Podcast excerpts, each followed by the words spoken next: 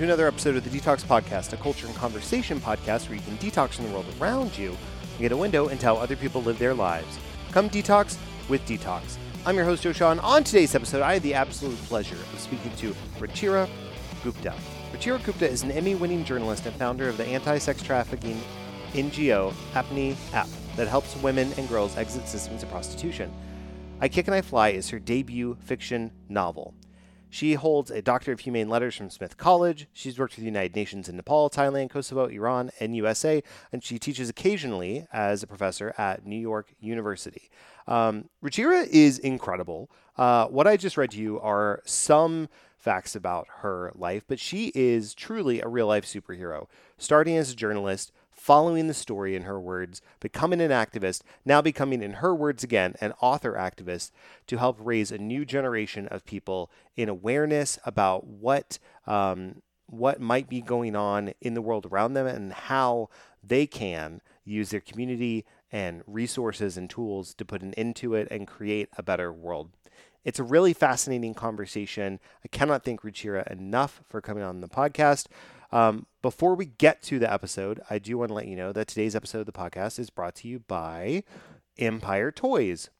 Nostalgia is something everyone loves, and Empire Toys in Keller, Texas is on nostalgia overload. With toys and action figures from the 70s, 80s, 90s, and today, Empire Toys is a one stop shop for a trip down memory lane and a chance to reclaim what was once yours but likely sold at a garage sale. Check out Empire Toys on Facebook, Instagram, or at theempiretoys.com and by Self Unbound. Your quality of life, physically, emotionally, mentally, and spiritually, is a direct reflection of the level of abundant energy, ease, and connection your nervous system has to experience your life. At Self Unbound, your nervous system takes center stage as we help unbind your limited healing potential through network spinal care. Access the first steps to your Unbound journey by following us on Facebook, Instagram, or at selfunbound.com. Now, without further ado, my conversation with Ruchira Gupta is right up after this.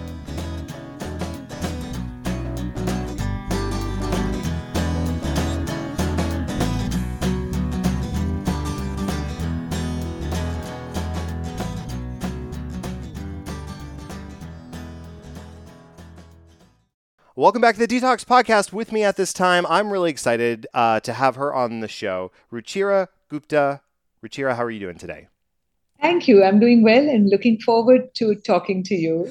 Yes, I'm excited. I'm excited to have you on the show in general because I think you are an extremely impressive individual. You've done so much goodness uh, in in your life, and for me, one of my uh, well, not one of the main uh, why of why I get up out of bed every single day is I'm trying to make the world a little bit better than I found it every single day, and I want to leave a better world for my kids to grow up in. So when I'm gone, it's already that much better, and then they can take the mantle and move on. And so um, when I got the opportunity to interview you, and I'm doing some research, and I'm just very impressed at the amount of uh, activism and humanitarianism and the type of, um, and then of course, authoring uh, an incredible book, which we'll get into here in a little bit, and just creating a world in which people uh, are able to find hope or helping to contribute to a world where people are able to find hope is um, is incredible. And so to me,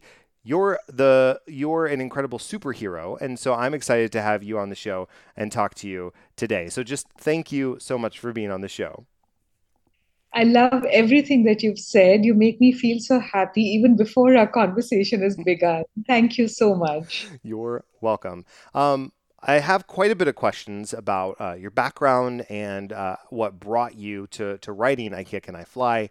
Um, and we'll get into that. I, I do want to start. So, for people that are new to the Detox podcast, uh, what I like to wel- what I like to do at the start of every episode is I like to welcome people to quote unquote detox from the world around them. Sit down uh, or or keep walking, whatever you're doing to listen, um, and get a window into how other people live their lives. And so uh, I do like to sort of ask every guest at the beginning of the show, and and Ruchira, I'll ask you, what are you currently, and I'm using air quotes here, detoxing from?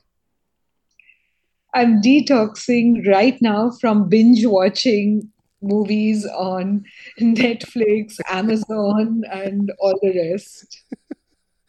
I uh, completely understand that.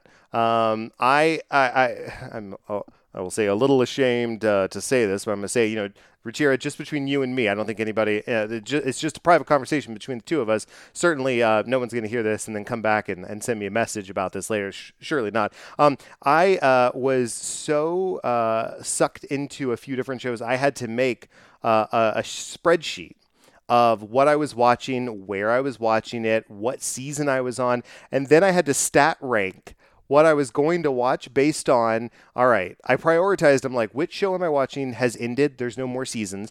They go to the top. Which ones are like, you know, limited series, right? Those go up next. And then which ones are sort of like, there's a show I have on there that has like 10 seasons. I'm like, all right, that can go to the back. Like, I can start that whenever. I'm not going to worry about it. And that, and after I did that, I like took a big breath. I exhaled and I went, all right, because I was feeling like, oh, I got to watch this and I got to watch that. And somebody said this. There's so, there's so, the accessibility of content is overwhelming. I had to do the spreadsheet to to feel in control of my decisions.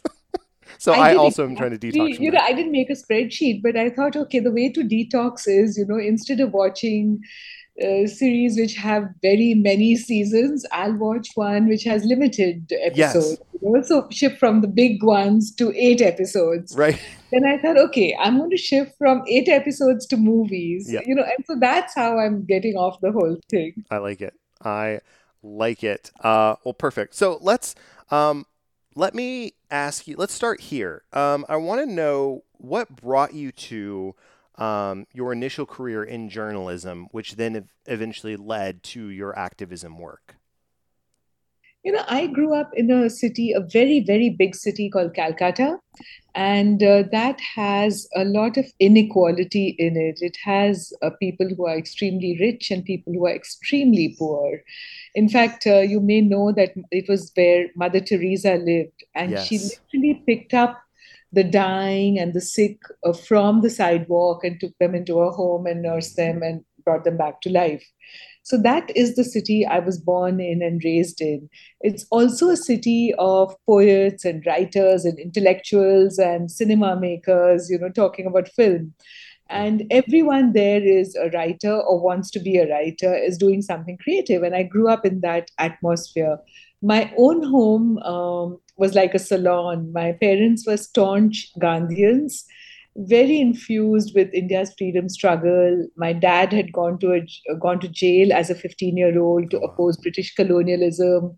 My mother used to believe that even though we were a family of some wealth and privilege, but my mother used to believe that we have to live simply and use our privilege and wealth to help other people. So she would wear no jewelry ever in my life. I've never seen her wear jewelry and she would always wear a white sari. Yeah. So there was elegance at home, but the conversation was always about how, you know, what do you, not what you do, but what do you do for others. Mm. And uh, so our home was like a salon where all these politicians would collect, and along with that were the intellectuals of the day writers and musicians and thinkers and philosophers. So there was always conversation going on around me and i too wanted to be part of it. I was a child on looking on and i thought you know what i really want to do to change the world for the better is to write and expose problems which i see around me. And if i write it then people will do something about it. And that's how i decided i would be a writer. Of course uh, you know on the way what happened was that i got a job in a newspaper so i became a journalist instead and that took me on a different journey because I, as a journalist, ended up in Nepal and found villages with missing girls. Mm. And that, of course, then took me on a journey which took me to the brothels of Bombay because I had to find out where these girls were as a good journalist. Right. And I saw little girls locked up in small rooms for years. And I wanted to do something about it. And as a journalist, of course, um, I made a documentary and told the story of this truly evil thing that I saw of people buying and selling girls from the most remote villages in the Himalayas and taking them and locking them up in small rooms. So my whole journey to become who I am really did become begin with wanting to be a writer. Hmm.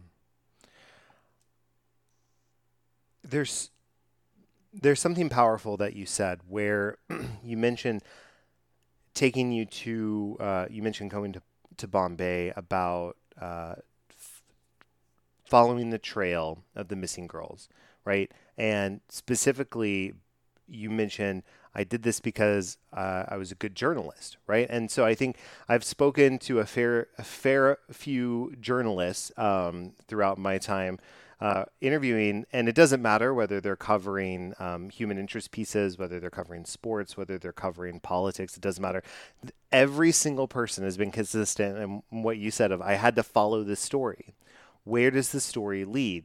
And I think what's so powerful about that mentality in this specific situation is that it led you to a place where people weren't asking questions and where people were it felt like almost um, not in, not welcoming, right? S- sort of those questions, and the questions needed to be asked. The light needed to be um, put on the practices and situations, so more people would ask questions, and we could start to create a way to bring them out of where they were at, and and to the point about the book, which we'll get into, prevent the situation from happening in the in the first place, for sure. That's so true. You know, asking the question at any given moment is part of the answer, right? Yes. Yes, absolutely. Um, so you made the documentary and uh, you helped to shine a light on these these horrible practices that were occurring and had been occurring for some time. Um, how did you transition from uh, making that sort of initial documentary to some of the other uh, foundation work that you did um, from that period of time that continued the activism work? So, you know, what happened was while I was making the documentary, I was upset because, you know, as a journalist, I'd covered war, I'd covered famine, right. I'd covered hunger, I'd even covered, um, you know, natural disasters.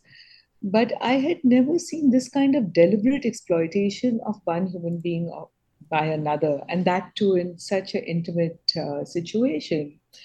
So, um, you know, I was upset as a human being, I was angry as a woman. I uh, could not understand how something like this could be happening in my lifetime, in my generation, in my country, in my world, you know, and I wanted to do something about it. So, um, of course, the first thing was that I finished making the documentary because that's what I knew that break the silence, tell the story, and that's how we will change the end. And I took the, you know, I won an Emmy for outstanding investigative journalism yes. for the documentary. But when I was on stage looking at the bright lights and the people smiling and applauding, all I could see beyond the lights were the eyes of the women in the brothels of Mumbai who had told me their story. And they had done so because they wanted a different future for their daughters. They had told me that's why they were breaking their silence. And so I could see their eyes. And in that moment, I decided that I would use my Emmy not to build a career in journalism, but to make a difference Yeah. and that's i think that was the moment when i switched from being a journalist to an activist and um, you know the rest is you'll hear the story unfold but i went back with the award and the documentary to the women in mumbai and we sat on a straw mat and i said i've done what i promised you i've told your story the world knows about your issues now and they said, but that's not enough. You have to help us get our daughters into school. Mm. And I said, I don't know how. I'm not a teacher. I'm not a doctor. I'm right. not a social worker. I'm not even a lawyer. I don't know. So they said, no, we, we, you have access to wealth and privilege. You know English. So you can definitely do something. And I thought, yeah, I can. And uh, so we sat together. I asked the women what they wanted. They had four dreams they said they wanted a job in an office, school for their children, a room of their own, and punishment of the perpetrators. And that became our business plan, those dreams. We hired a teacher, rented a room in an abandoned municipal school, and started classes. That was the first thing. And fast forward now, you know, we've helped thousands of girls from red light districts and brothels, finish school, graduate from college, find jobs, and we are still doing so. We've also helped women exit systems of prostitution, linking them to bank accounts, livelihoods, safe housing. Um, and we have organized so many women across India. We've set up community classrooms in red light district, in after red light district, and organized women in small circles of 10 to be able to take action collectively, find the courage. And, uh, you know, we've also marched on the streets to change laws in parliament. And I did the same with my Emmy and my documentary, besides going to the NGO in India. I took the documentary to the United Nations and I spoke to the delegates there asking for a law on trafficking, which would not punish the women and girls, but give them services Yeah. and punish those who had bought them and sold them. Yeah. And today that is called the UN Protocol to End Trafficking in Persons. Uh, and I took this, I did the same. I showed the documentary to the US Congress and Senate. And um, I asked for a law which would uh, decriminalize the women and girls and punish the perpetrators, the sex buyers, and the traffickers.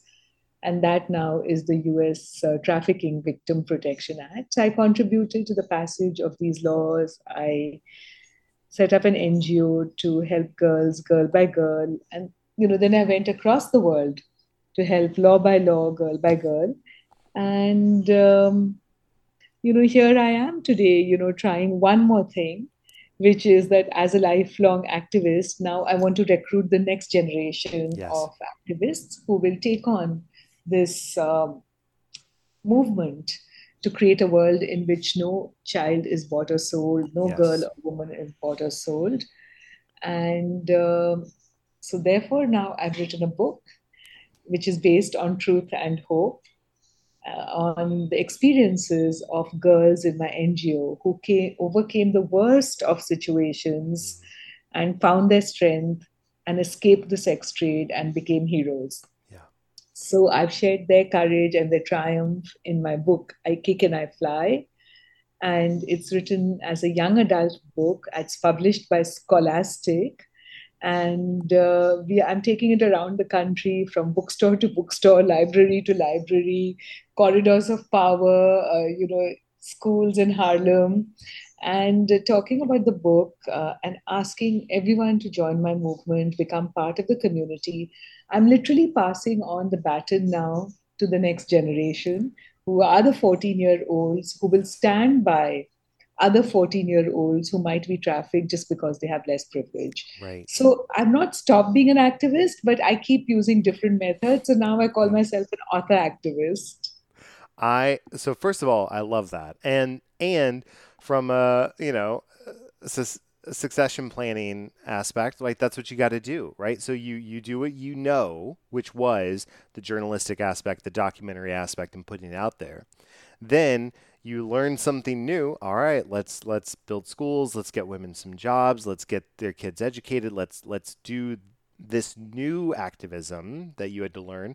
And now it's like, all right, I've learned and we've learned, and now let's teach the next generation Yes. so they can learn and they can get started sooner, faster, different resources, spread it out. And then you're able to, you know, kind of go on and continue to oversee. That's it's perfect because that's that's how it grows. I do want I want to talk about a kick and I fly, and before we do that, I do, I do just want to highlight something that you said that I thought was so powerful.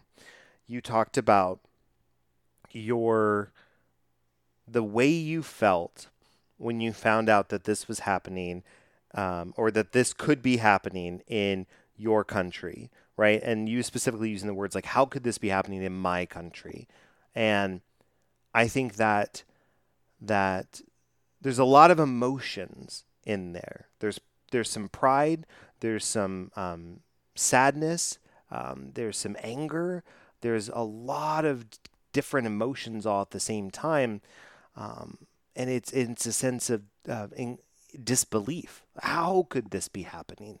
I'm angry that it's happening. I'm sad that it's happening, um, and I want my country to do better. I want this to not be happening. So how can I take pride in in create in helping to create a situation where it's not happening anymore? And then people can say it's not happening in this It, well, eventually, it's not happening at all. Period. Full stop. Um, and that's the goal. But I just I wanted to highlight that because I think it is so profound to feel all of those emotions at once, especially in relation to a situation where we have an entire group of individuals who are not able to live a quote unquote normal life because of inequality, because of lack of privilege, because of lack of resources. And that's just simply unacceptable. And unacceptable is not even this a strong enough word, but it is it is you know I think it's encompassing of the situation. Um, and I, I I love the fact that you called yourself an author activist because I think you and I can have a conversation about what needs to be done and the resources that are being used to do it. And I can roll up my sleeves and I can get to work and you can point me in the right direction and I've got it. If I'm a 14 year old kid, um, I may not listen to, to two adults talking, uh, right, and having a dialogue, but I will pick up a book about a uh, incredible girl who learns martial arts and learns, you know, body autonomy and empowerment for herself. Like that sounds awesome. I'm a huge fan of the Hunger Games. I'm a huge fan of novels where there's a teenage girl who's the the main character who um, takes charge of the situation and charts her own course. Um, so I love that. So let's talk about I Kick and I Fly. And talk to me about sort of, you know, you did a little bit about uh, pulling in stories that you had heard, but what really brought you to the idea of writing this particular uh, book in this way? So, my book, I Kick and I Fly, is about a 14 year old girl from a nomadic tribe in India. And that tribe is dirt poor, completely marginalized, so oppressed that they believe that prostitution is the destiny of all the girls and women in their tribe. It's passed down from mother to daughter, and girls are sold whenever the fair comes into town. Um, my uh, heroine's name is Heera, which means diamond, and she's like a diamond in the dust, waiting to be polished. She knows that uh, she too is going to be sold into prostitution, into the sex trade, especially when she's expelled from school for stealing an egg and then kicking the teeth of the class bully who teases her. So, uh, school was her only source of food, and she knows now that her father, who's an alcoholic and works for the local crime lord, will actually try to sell her. The cattle fair is about to come to town, and um, she's sitting and crying when a woman's right advocate enrolls her in a kung fu program. Through the practice of kung fu, Heera discovers the power of her body and learns to fight for it. Yes. Till the point when she actually says that learning self defense taught me that I have a self worth defending. Yes.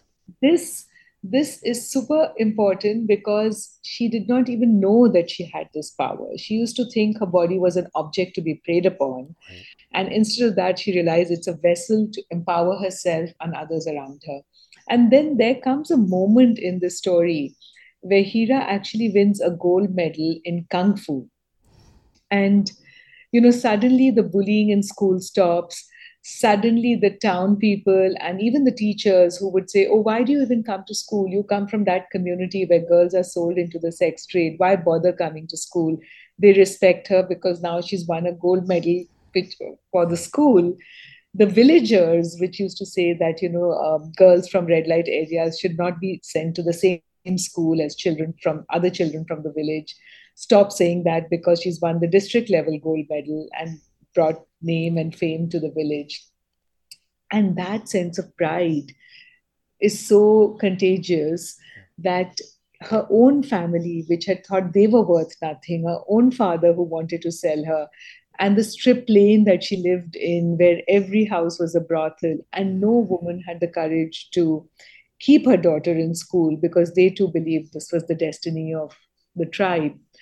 Suddenly, they all get infected by Heera's courage and they all fight to keep their daughters in school. And her father actually decides to leave the criminal gang and stand up to the crime overlord saying, I want to protect my daughter, because Heera's courage makes him feel better about himself and feel pride.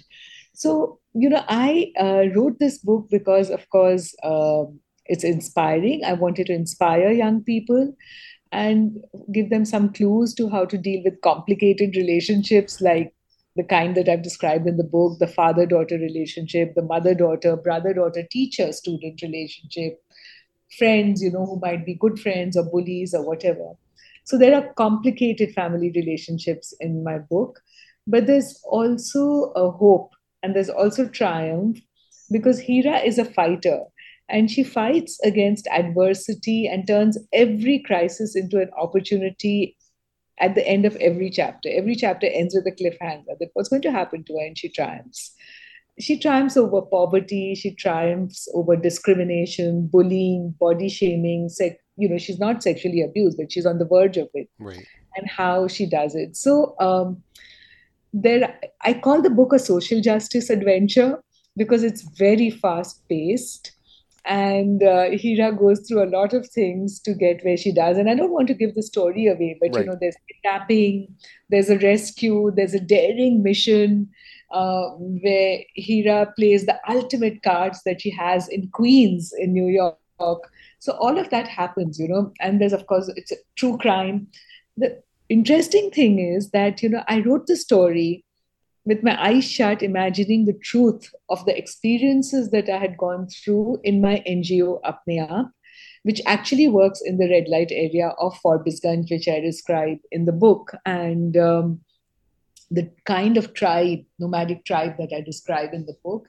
And I really did have girls who had, I had uh, started a hostel for and i had put them into the hostel and i used to be scared because the traffickers would come and jump over the walls to kidnap the girls oh. and i had to make the walls higher i had to hire a security guard but also i did one more thing because i would come from my home to the community center in the hostel and i would see two people teaching karate to some kids uh, in the rice fields and I remember I stopped and asked them, I said, Would you come and teach karate to the kids um, or kung fu, whatever you can teach right. to the girls in my hostel? And they said, Yes, we can.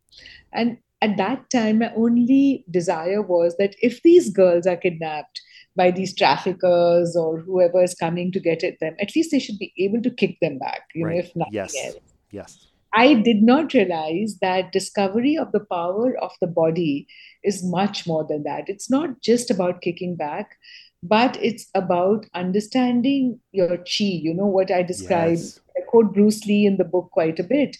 How do you center your chi? Because once you know that your body, your mind, and your heart are in alignment, then you can function better outside. Yes. And I saw that. I saw that, you know, I was just thinking they'll defend themselves, but actually, you know, I saw the girls, they used to walk hunched. They used to hate their body because they thought there would be trafficked for their body, right? And suddenly I saw their soldier, uh, shoulders open up. They walked straight. They discovered that they were flexible, agile, they could balance. And, you know, I saw new pride and confidence, which then led them to doing better in school and having dreams and aspirations.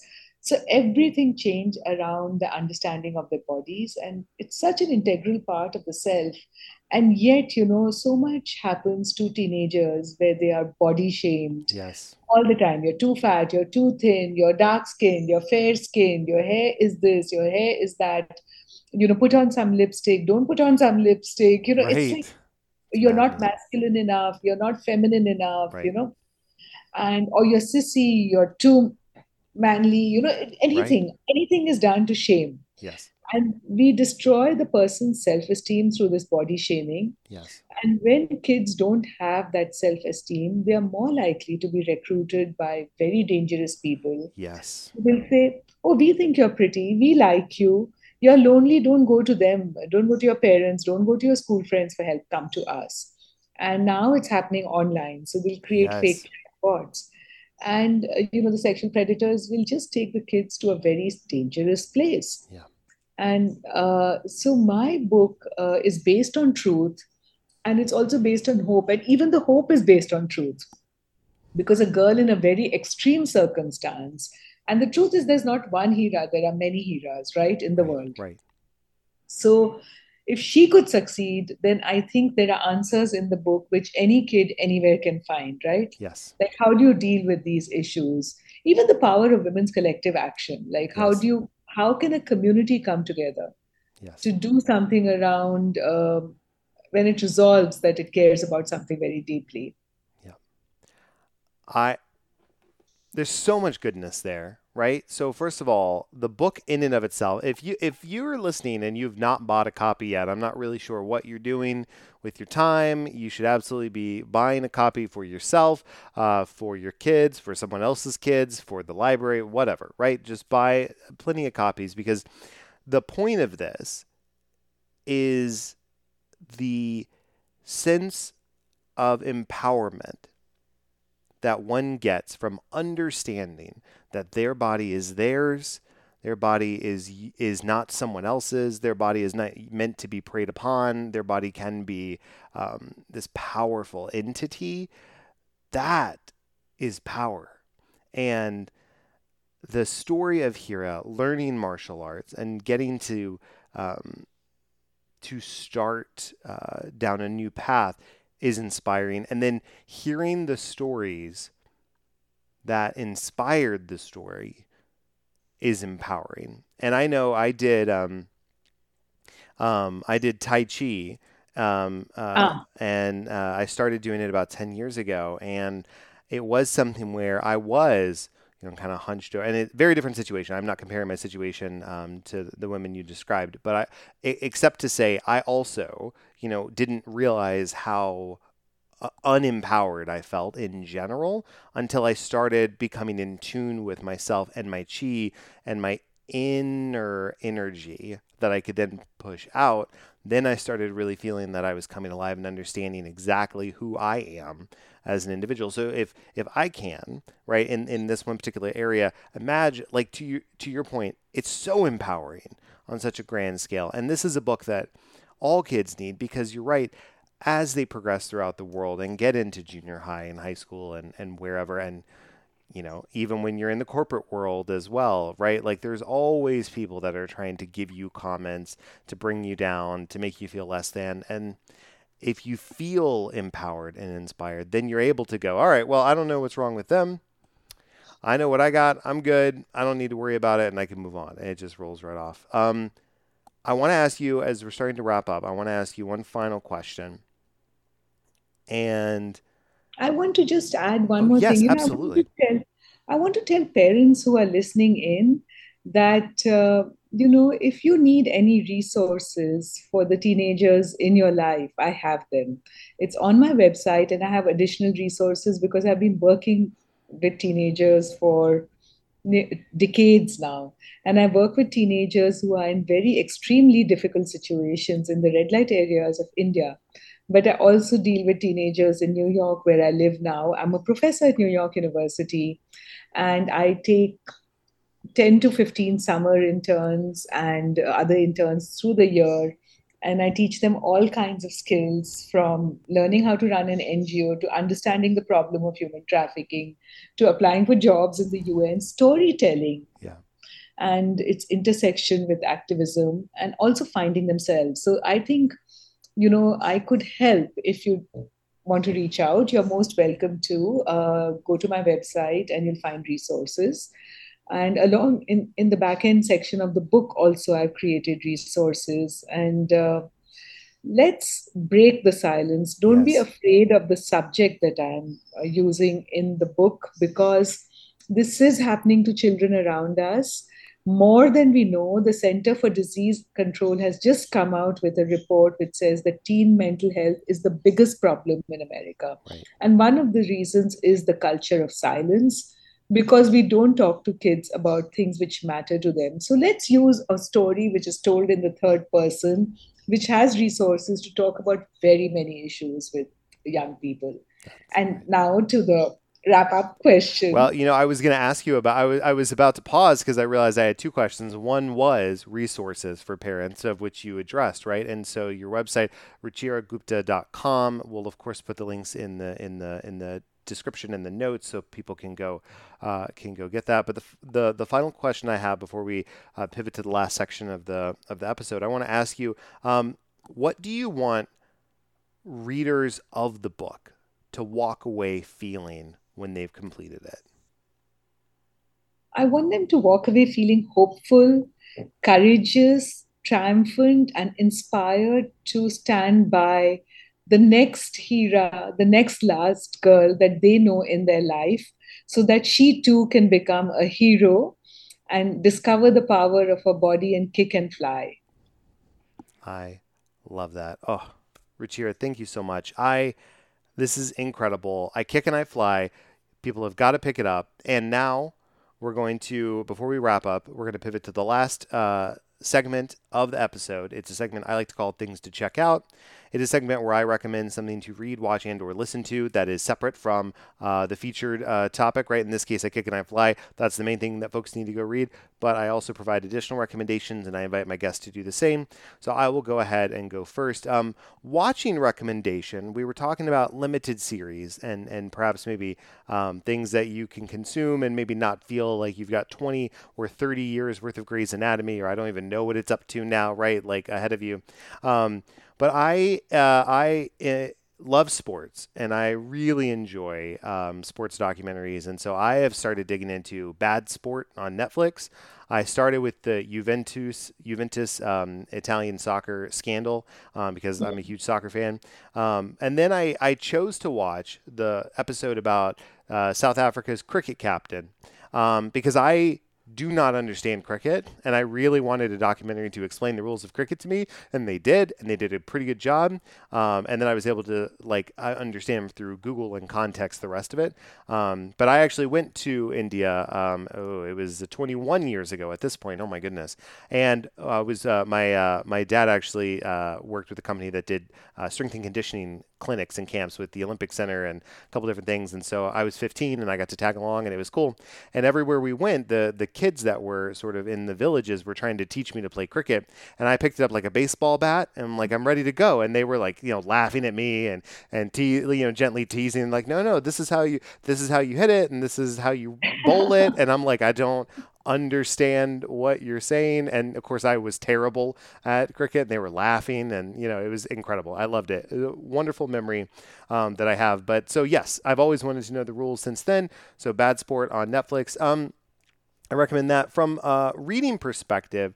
I think something that I've been um, sort of getting back into reading is uh, the book Caste. So I read that a couple of years ago uh, after the murder of George Floyd, and I think the book does a really good job of taking sort of this idea of of caste and hierarchy within, um, in this case, like we're talking about the country of India or similar. Um, uh, countries and then likening it and, and helping, um, in this case, Americans understand uh, the history of racial construct and how um, we are in in effect in a caste system with the way that we have set things up in the country to limit people's successes. So it's been it's been incredible uh, reread uh, for myself. So I recommend that. And then listening to, um, I uh, uh, this is a so I usually will recommend a podcast. I um, am listening to quite a bit of Spotify music, and uh, Spotify just rolled out something odd that was an AI DJ, um, and I thought I would dislike it, and I've really enjoyed it. And it's very odd because it talks to me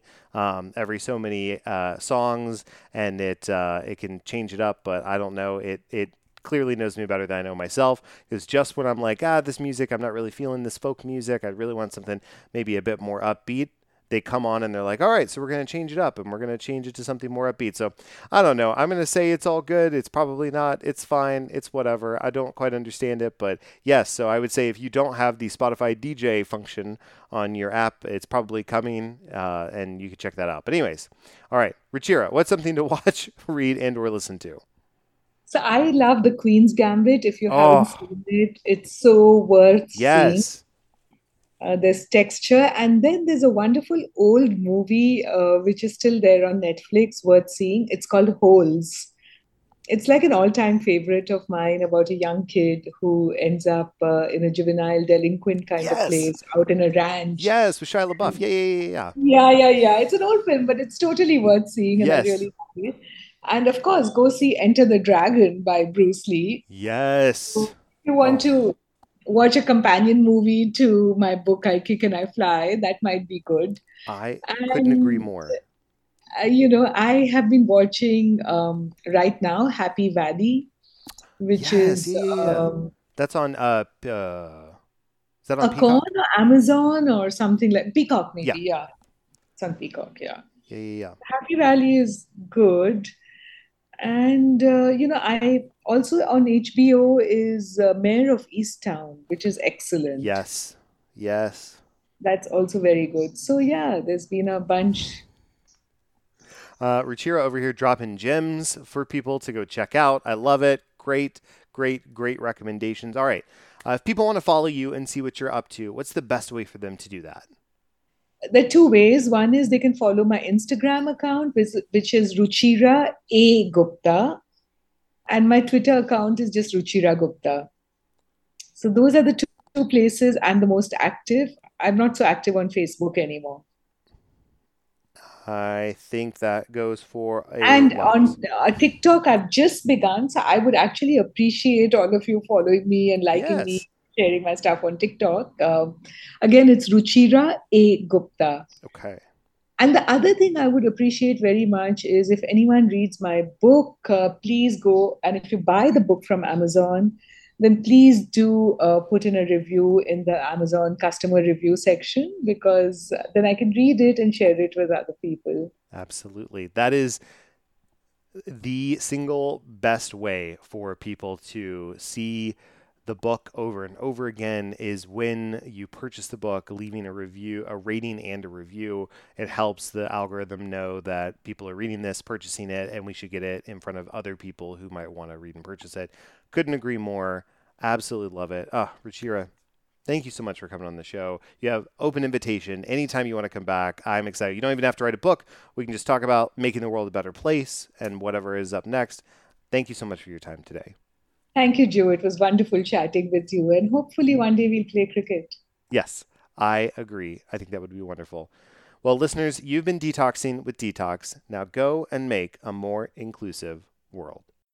If you know of an interesting person or story that needs to be told, please reach out to me at dtalkspodcast at gmail.com. That's D T A L K S podcast at gmail.com. You can also reach out via Facebook, Twitter, or Instagram at Dtalks Podcast or visit dtalkspodcast.com. Also, be sure to leave us a five star rating on iTunes if you like the show. It only takes a few seconds and it really helps us out. Link is in the show notes. Finally, thanks for listening. Please come back next week when we'll have another interesting conversation. And special thanks to my producers Ben Lawant and Galan Aldaco. Without your help and support, this show wouldn't be possible. Thanks so much, guys. Dtalks is a production of Vokal. For more information and more programming, please visit vocalnow.com. That's V O K A L now.com www.thebrandingcoach.com.